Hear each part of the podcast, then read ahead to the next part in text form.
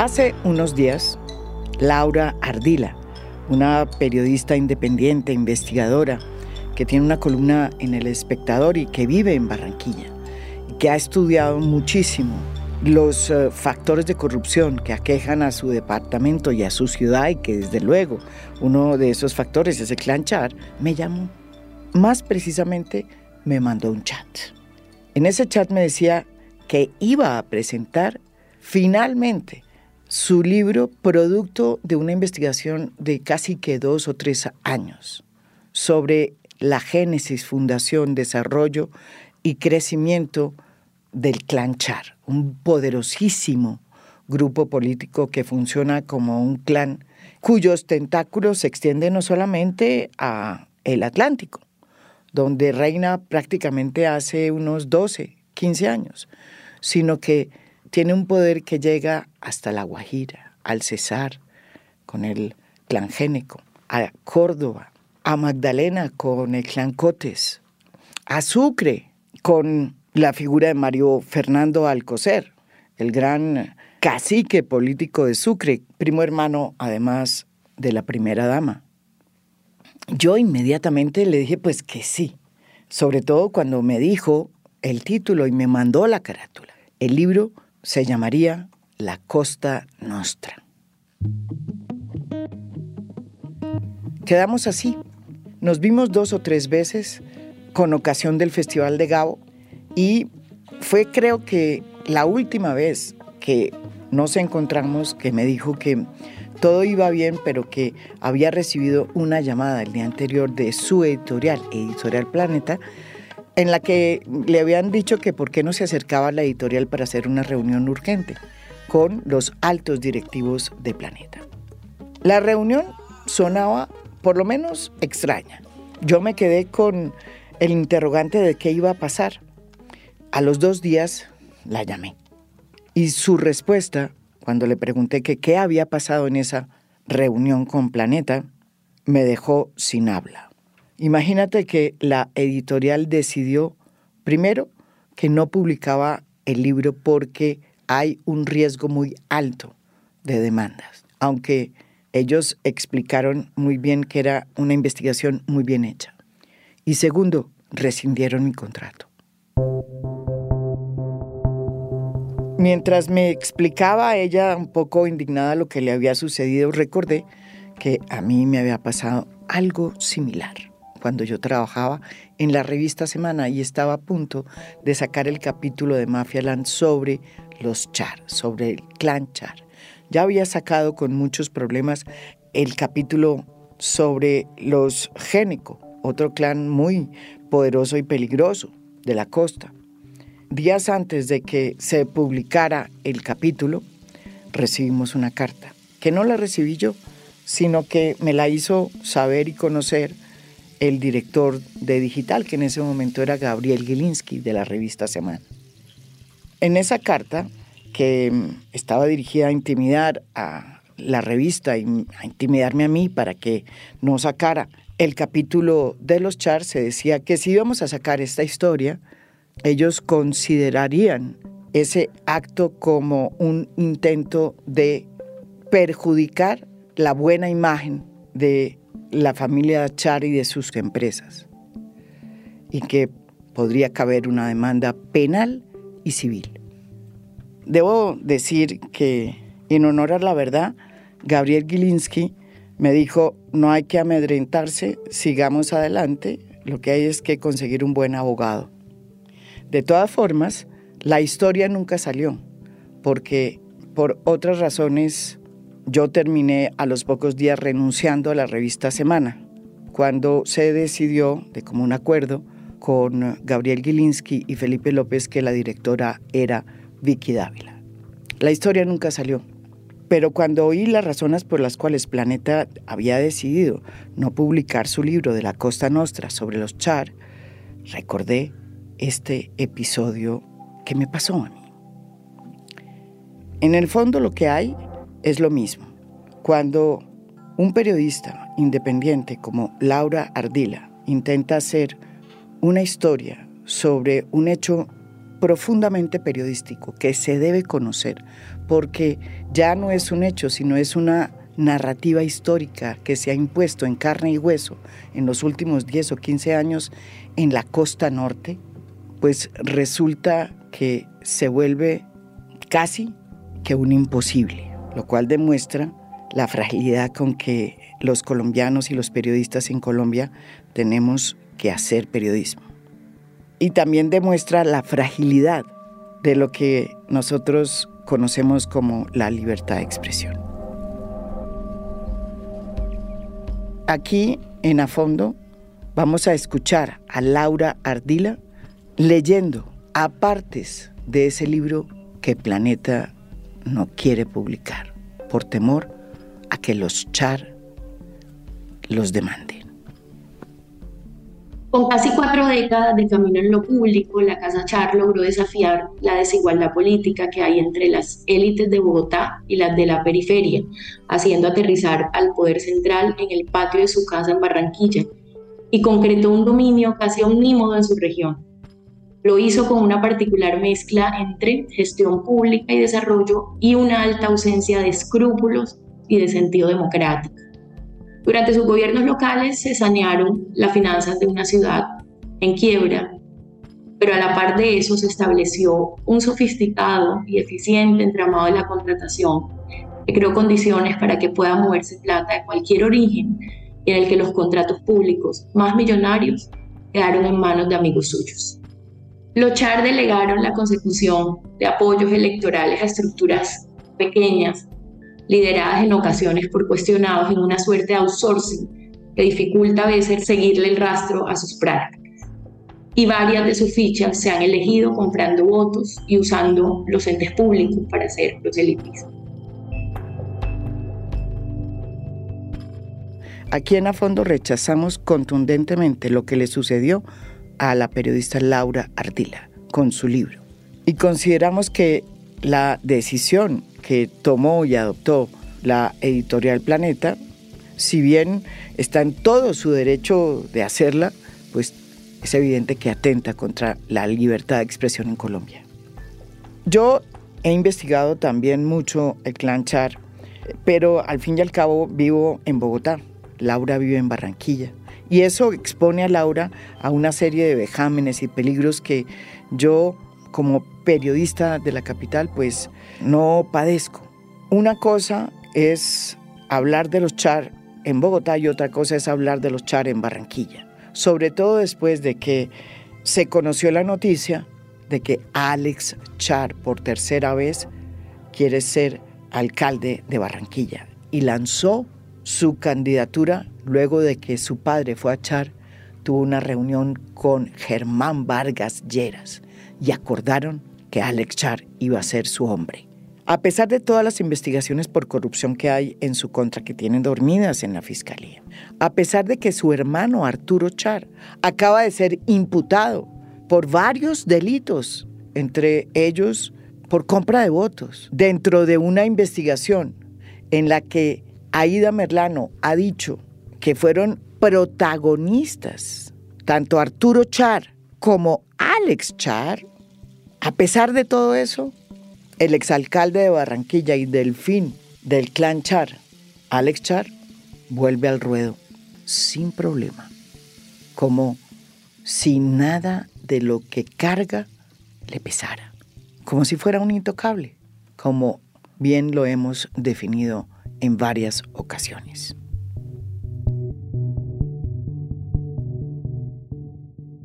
Está con nosotros aquí Laura Ardila, desde Barranquilla. Bienvenida a fondo, así sea en estas circunstancias tan asiagas. Y de antemano le repito, usted no está sola. Hola María Jimena, es un gusto siempre estar aquí, aunque lastimosamente hoy no con noticias tan chéveres para el periodismo, para la libertad de expresión y para bueno, un trabajo que vengo haciendo en el que tú también has sido ejemplo y bandera eh, desde hace varios años acá en el Caribe. María Jimena, en el año 2020 yo le envío un proyecto a la editorial Planeta un documento de cinco páginas en donde les propongo publicar la historia del clan político Char, un clan que yo vengo cubriendo de manera sistemática hace ya ocho años.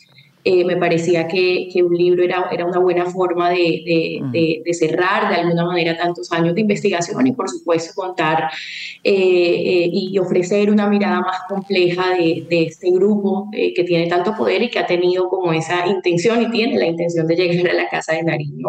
En el año 2021 se firma el contrato, pero lo, lo de los últimos días es eh, que la editorial, después de que estaba todo listo, como tú muy bien lo has dicho, de, una edición periodística que además, pues no solo hizo la editorial, sino también hizo Juanita León de La Silla Vacía. La Silla Vacía ha apoyado este libro editorial y económicamente y una edición legal hecha por eh, la, eh, la muy em, valiente y, brillante columnista y abogada Ana Bejarano, eh, me citan a una reunión pues inusual en, la editorial y me informan que eh, aunque reconocen la alta calidad periodística del libro, porque eso me parece que, que es importante eh, señalarlo, me dicen que la corporación Planeta decidió no publicar el libro, argumentando en resumen que no quieren asumir ningún riesgo de demanda. Eh, yo hago pública esta información, bueno, también además me informan la decisión unilateral de rescindir el contrato. Me anuncian que me van a, enviar eh, mi manuscrito 48 horas después em, de este anuncio, pues no lo han enviado, eso también eh, me está generando una afectación. Y yo decido hacer público este tema, María Jimena, porque me parece que tiene un interés, por supuesto, tiene un impacto, tiene una incidencia, no solo en mi trabajo, sino también, eh, eh, y ya lo, lo, debatiremos ampliamente, tiene un efecto inhibidor en el periodismo y en el, y en el trabajo y en la labor de periodistas que se quieren atrever a cubrir eh, los poderes regionales y nacionales y a, y a incomodarlos con ese cubrimiento. Usted firmó en el 2021 el contrato con Planeta. ¿Qué cambió desde entonces hasta ahora?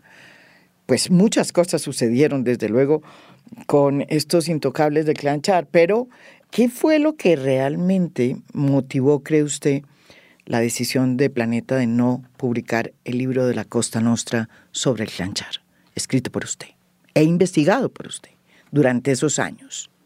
Claro que sí, yo en el 2020, como te digo, presento el proyecto, claramente lo apruebo, me ofrecen un contrato que se firma en marzo del 2021 eh, en agosto del 2022, yo empiezo, digamos, en, el 21 de marzo a trabajar, a hacer esta investigación, porque la idea no era hacer un resumen de las historias que ella ha hecho sobre ellos, sino aportar, hacer una reportería complementaria, aportar luces. En agosto del año 2022 yo entrego la mitad de los capítulos al editor de Planeta, eh, siempre hubo una, una mm, retroalimentación muy positiva de parte de, de, esa edición, de parte de la editorial, eh, frases como vamos con un gran proyecto, esto va a ser muy importante, eh, digamos, siempre hubo de parte de la editorial no solo el contrato, sino también un impulso permanente para trabajar esta historia. Em, en febrero del 2023, es decir, ya este año, yo entrego el último capítulo eh, y un mes después, semanas después, todo el manuscrito. En ese momento, el manuscrito ya no solo tenía la edición del editor de Planeta, sino también de Juanita León, esa edición, si se quiere, por llamarlo así, eh, eh, primaria de parte de ella. y en el mes de abril, Ana Bejarano, esta abogada, entrega Em, su edición legal, su informe de edición legal, en el cual Ana recomienda publicar el libro eh, porque dice que el libro abarca un asunto de eh, interés público. Ana destaca en ese informe que la reportería es completa y suficiente y señala al tiempo que dice eso que el libro eh, tiene un riesgo alto de litigio tiene un riesgo alto de litigio no por la reportería que ella estaba hablando, sino por el tipo de personajes a los que alude el libro, que no son solo los chars, sino también sus socios, eh, los contratistas que son un suprapoder en Barranquilla, los hermanos Dax y otros personajes políticos. Em, ella dice que eh, como a veces este tipo de personajes suelen acudir a esas estrategias, el libro tiene un riesgo de litigio alto, pero al tiempo ella recomienda absolutamente su publicación. A mí eso de hecho, me dio muchísima tranquilidad. Eh, y el libro siguió avanzando, siguió avanzando. Eh, María Jimena, como tú dices, fue diseñado, se hizo la, la carátula, eh, me tomaron la foto de la solapa. yo incluso, como mencionaste al principio, alcancé a escribirte ya pensando en la presentación, ¿no? Comenzaron las elecciones, el libro tiene una coyuntura, tiene una relevancia en este momento para el país eh, qué chévere eh, que María Jimena Duzán, que ha trabajado estos temas, haga esta presentación. O sea, ese era el nivel de compromiso mío y eh, también me parece que es una evidencia muy clara de la intención que tenía la editorial Planeta de publicar mi libro. ¿Qué pasó ¿Qué pasó alrededor? Es la pregunta que yo quisiera responder. A mí me parece que es, por supuesto, muchísimo, muy llamativo. Ellos eh, pues me, aseguran cuando me, me, dan la información que hicieron una revisión legal en España, hicieron una, una, un informe eh, eh, legal y que decidieron no publicar porque no quieren exponerse a una demanda por daños al buen nombre y a la moral. Eh, al tiempo que me informan esto, María Jimena, me dicen frases como tu libro es extraordinario, tu libro es una joya del periodismo de investigación. Y la gran pregunta, María Jimena, que a mí me queda es, eh, ¿por qué si Planeta considera que es un libro maravilloso en términos periodísticos? ¿Por qué se cuenta la investigación con toda esta edición y con todo este soporte y este respaldo, ¿por qué deciden en una instancia ya última, cuando, como se dice, estábamos en la puerta del horno, no publicar este libro y, bueno, todas las consecuencias que tiene no hacerlo? Laura, tú le preguntaste a la editorial Planeta que si ellos recibieron una carta en donde la familia Char amenazaba con denuncias penales y civiles si sacaban el libro sobre la base que atentaba contra el buen nombre de su familia. Te lo pregunto porque eso mismo me sucedió a mí. Yo les hice la pregunta, la persona que me comunicó lo que había pasado me respondió que, eh, que, que, la persona supiera no, no había pasado, eh, pero pues eh, María Jimena, yo no tengo claro si se hizo esa llamada. Yo en, momentos de, de, mi trasegar en el periodismo he sido objeto de presiones por eh, las publicaciones que he hecho. Yo he recibido a lo largo de estos años en el Caribe mensajes intimidatorios, robo de información que ha sido documentado por la FLIC, por la Fundación para la Libertad de Prensa. Yo tuve, yo fui víctima en un extraño episodio de, de una chuzada a mi celular. Eh, he padecido presiones, hay eh, eh, los empresarios socios de los CHAR tienen relacionistas públicos en Bogotá muy poderosos, importantes, importantes incluso en el periodismo que han denigrado frente a personas de mi trabajo. Es decir, no ha sido fácil para mí, nunca ha sido fácil, con lo cual a mí me queda la pregunta sin resolver hasta este momento de si la editorial recibió algún tipo de presión para no publicar el libro, un asunto que por supuesto sería muy lamentable.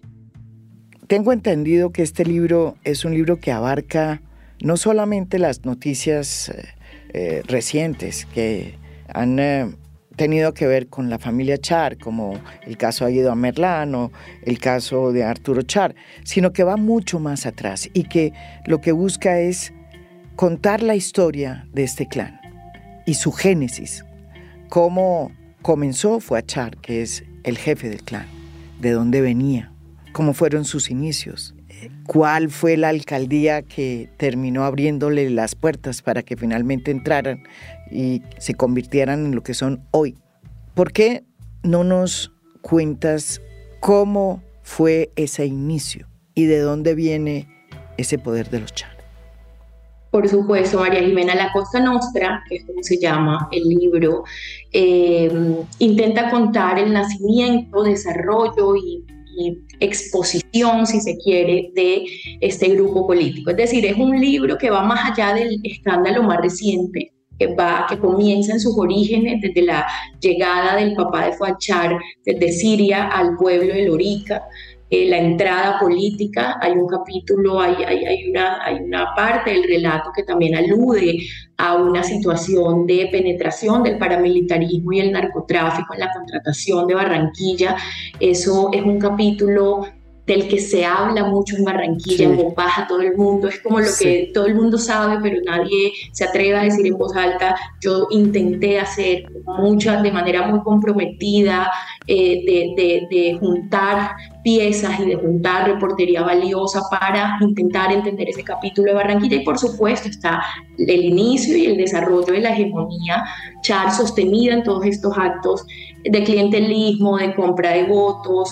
Eh, yo describo también cómo es el esquema de contratación de ellos, qué es lo que los hace tan particulares, quiénes son sus socios en el poder nacional y la historia de Aida Merlano y el tema de la compra de votos en el 2018, pero no solo de Aida Merlano, sino también de, otros mm. miembros del grupo, eh, están ahí relatados. De hecho, el libro, el libro eh, va a las fuentes directas eh, para hacer este, este relato y eh, también contar eh, pues el papel de Arturo Char. Yo no me quiero erigir en una jueza, el libro no es un expediente judicial, es, una, es un reportaje periodístico escrito en tono de crónica para que la gente entienda quién, fue? quién es y ponerle luz a este grupo.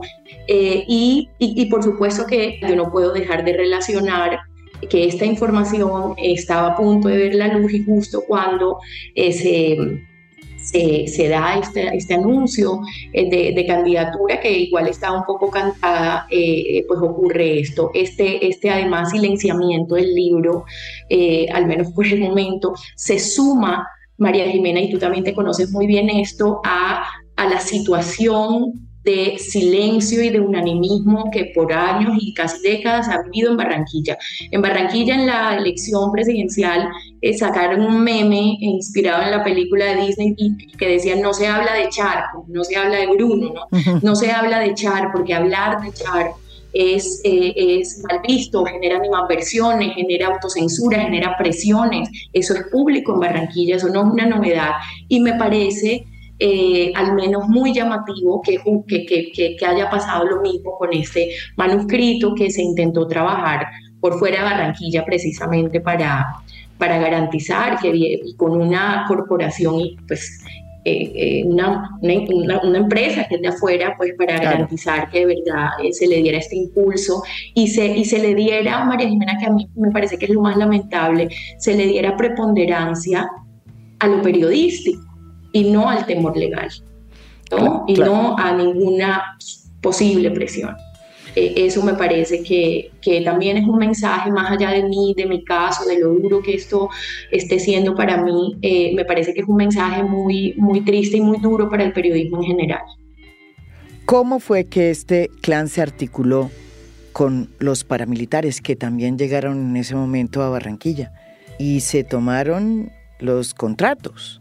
En cabeza de Jorge 40 y a través de su mano derecha, que era Antonio.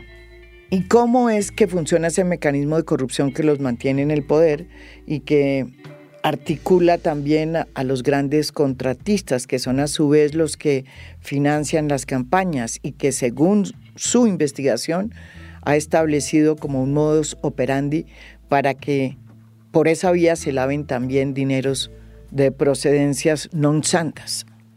Claro, es que eh, a los char y ese poder tan, tan grande que, que hoy vemos en Colombia no se puede entender, esa hegemonía no se puede entender sin los 10 años anteriores en Barranquilla. 10 años anteriores en Barranquilla hubo un dominio en términos políticos del movimiento ciudadano del cura Bernardo Hoyos, un cura de izquierda que llegó en contra de los clanes al poder y apoyado por Fachar. Eh, el cura eh, llega y eh, su influencia es tan grande que empieza a poner alcaldes durante los siguientes años en Barranquilla, alcaldes con los que después peleaba eh, como suele pasar, pero digamos, todo era esa influencia del movimiento ciudadano.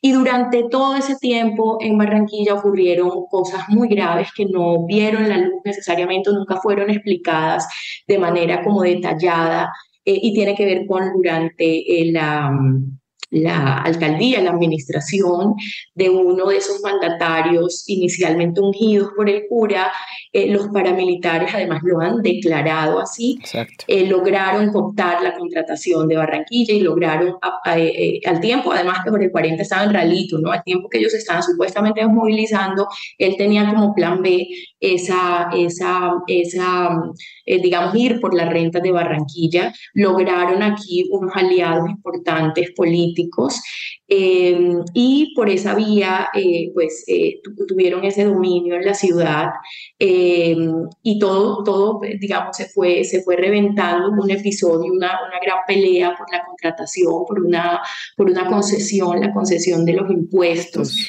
Eh, que no era una concesión abierta porque pues estaba prohibido concesionar los impuestos a un, la recolección de impuestos a un privado, pero era, era un disfraz, ¿no? Era una supuesta modernización, una, una pelea que en Barranquilla y en parte las personas conocedoras han, sabido, em, que termina incluso con un muerto, con, el asesinato del dueño de ese negocio. Y es con el cura Hoyos que entran a la contratación pública los super empresarios DAES. Los DAES son muy importantes en la historia de los, de los CHAR porque son suprapoder en Barranquilla, son un poder paralelo al de los CHAR, muy, muy importante, son los contratistas más grandes de los últimos 15 años en Barranquilla, pero ellos, y ahí lo clave, no entran con CHAR, sino que entran con el curahoyos. Ellos son, los CHAR nacen sobre las cenizas del movimiento del cura, pero comparten un poder eh, y es el poder de los empresarios eh, y bueno, en el libro intenté poner las luces y hacer ese relato con la mayor claridad posible y con las voces de los protagonistas directamente. Y por supuesto que a partir de la llegada de Char, lo que, lo que hay es un cambio, digamos, y con el cura se hablaba de concesiones que dejaron eh, quebrada la ciudad, como lo, lo señalan muchos informes eh, de expertos. Eh, con, el, con los Char siguen el mismo actor de poder, pero se cambia, digamos, la dinámica, se genera este esquema de contratación que acá en este mismo podcast hemos hablado de eso, tan eficiente y tan complejo, ¿no? Porque sí se cierra solo a los grandes contratistas eh, y abre la puerta a que corra dinero de cualquier origen. es un esquema de contratación en el que la plata de Barranquilla, los recursos de los barranquilleros han quedado en manos eh, de los mismos cuatro grandes contratistas que al tiempo son amigos o socios políticos eh, de los CHAR. Entonces, este esquema en el que los DAE son muy importantes porque, como te dije, son, han sido los grandes contratistas, los mayores contratistas de toda la era char, tanto en número de contratos como en monto de contratos, eh, pues está todo relatado ahí, ahí en, esta, en esta investigación. ¿Qué dice tu libro sobre la manera como este clan char se engrana a nivel nacional a través de Germán Vargalleras, que es al fin y al cabo el líder de Cambio Radical, el partido al que pertenecen los char? Lo pregunto porque, pues, al parecer, Germán Vargas está otra vez saliendo por todas partes, ha llegado a Barranquilla, se sentó con Fuachar y después de esa sentada salió la noticia de que Alex Char iba a ser el candidato para la alcaldía de Barranquilla. ¿Cómo funciona ese engranaje regional con la figura nacional de Germán Vargas Lleras? Germán Varialleras, cuya historia de amistad y, los orígenes también están ahí relatados, eh, ha sido el socio de Bogotá, el socio de la élite bogotana, funcional, ha sido un matrimonio de, de, intereses comunes eh, liderado por él y por Fuachar, que es su gran amigo sobre todo, eh, para buscar el poder, eh, para buscar y mantener el poder. Se han necesitado mutuamente, se han ayudado mutuamente, han tenido sus desencuentros, por supuesto, sobre todo frente al expresidente Duque. Vargas quería ser opositor un poco para seguir arañando eh, juego en el, en el poder después de su debate a la presidencia, mientras Fuachar se negaba a estar en contra de un gobierno. Él decía que el único gobierno en contra del cual se iría sería uno de Petro.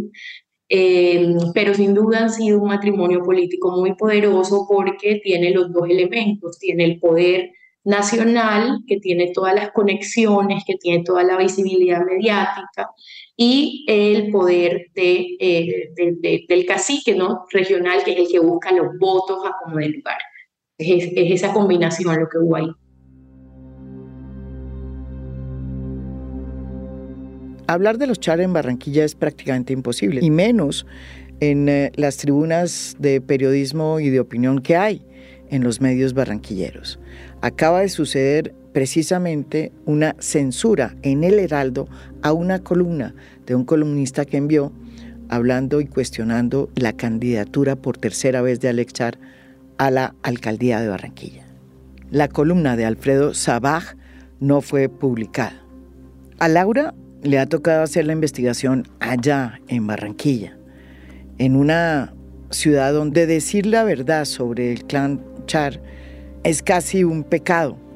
Desde tiempo atrás, el clan Char se ha dedicado especialmente junto con sus contratistas a mantener aceitada la máquina de opinión, si se puede decir, de Barranquilla y también en muchas ocasiones de Bogotá para controlar lo que se dice de ese clan y sobre todo para crear una narrativa heroica basada en esta imagen del milagro barranquillero, en donde evidentemente sobresalen las grandes megaobras, el impresionante malecón y el junior. Por eso yo debo decir que es muy valiente lo que ha hecho Laura Ardila, porque ha escrito este libro que hoy no quieren publicar en Planeta al pie del fogón, sabiendo que son muy pocos los periodistas que tienen la independencia para decir la verdad sobre la corrupción que hay detrás de este milagro barranquillero.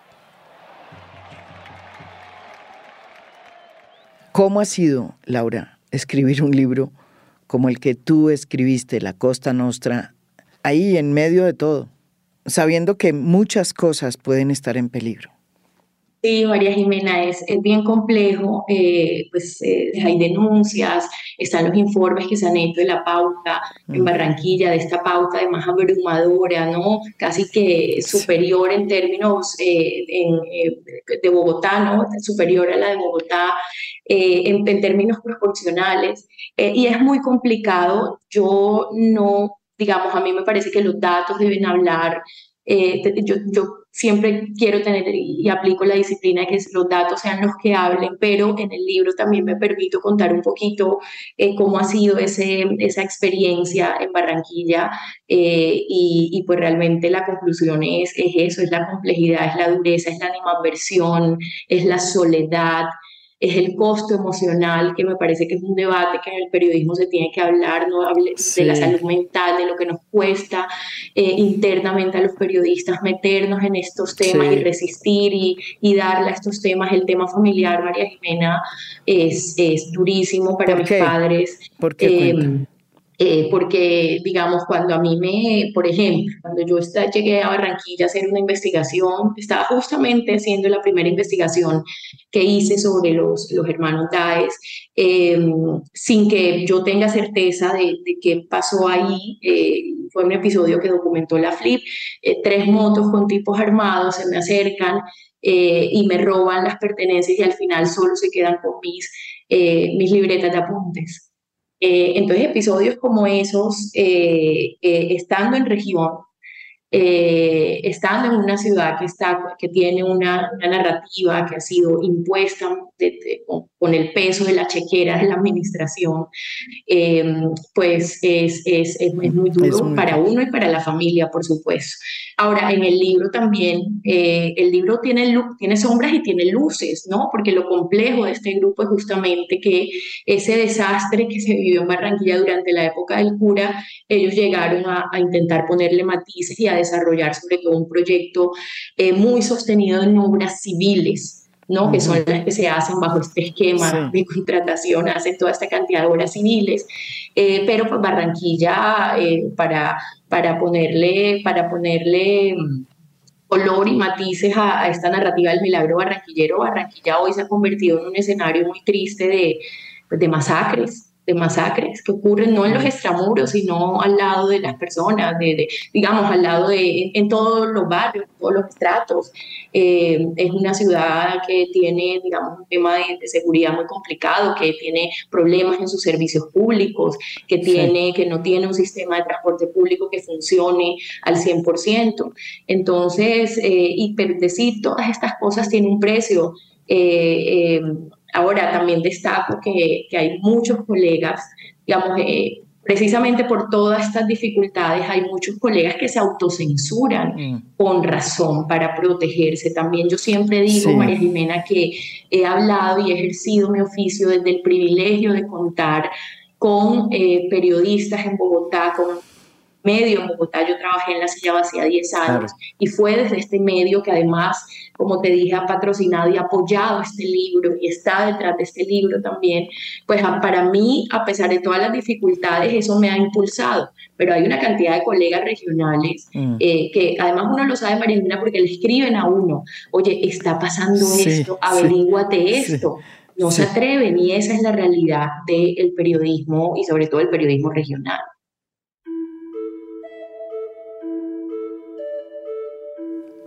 Laura, ¿qué va a pasar con este libro?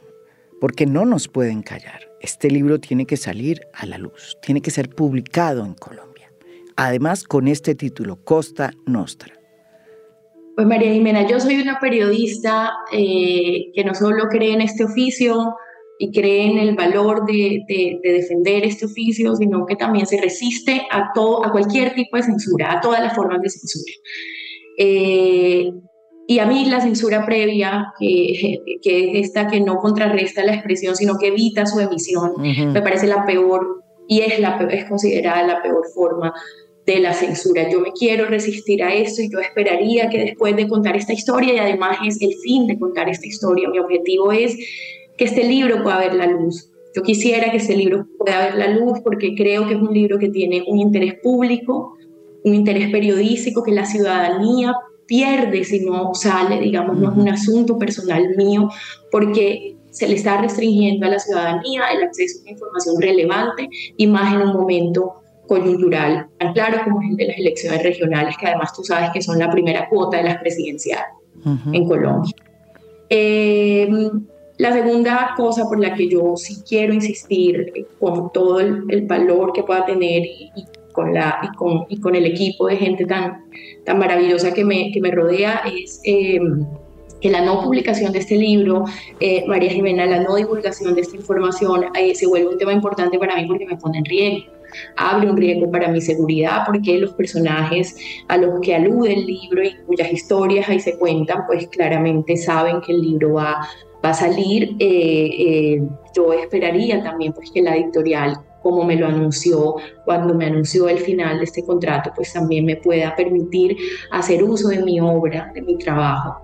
Y esperaría que alguna editorial eh, levante la mano, de verdad, porque el silencio no es una opción, el silencio no es una opción para nosotros, no puede ser una opción para este país.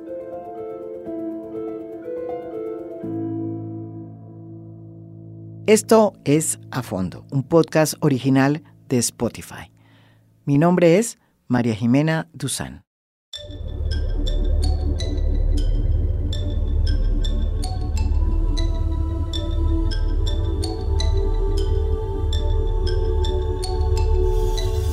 A Fondo es un podcast original de Spotify.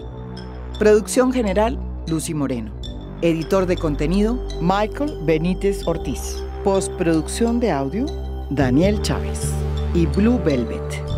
Música original del maestro Oscar Acevedo. Gracias por escuchar. Soy María Jimena Duzán.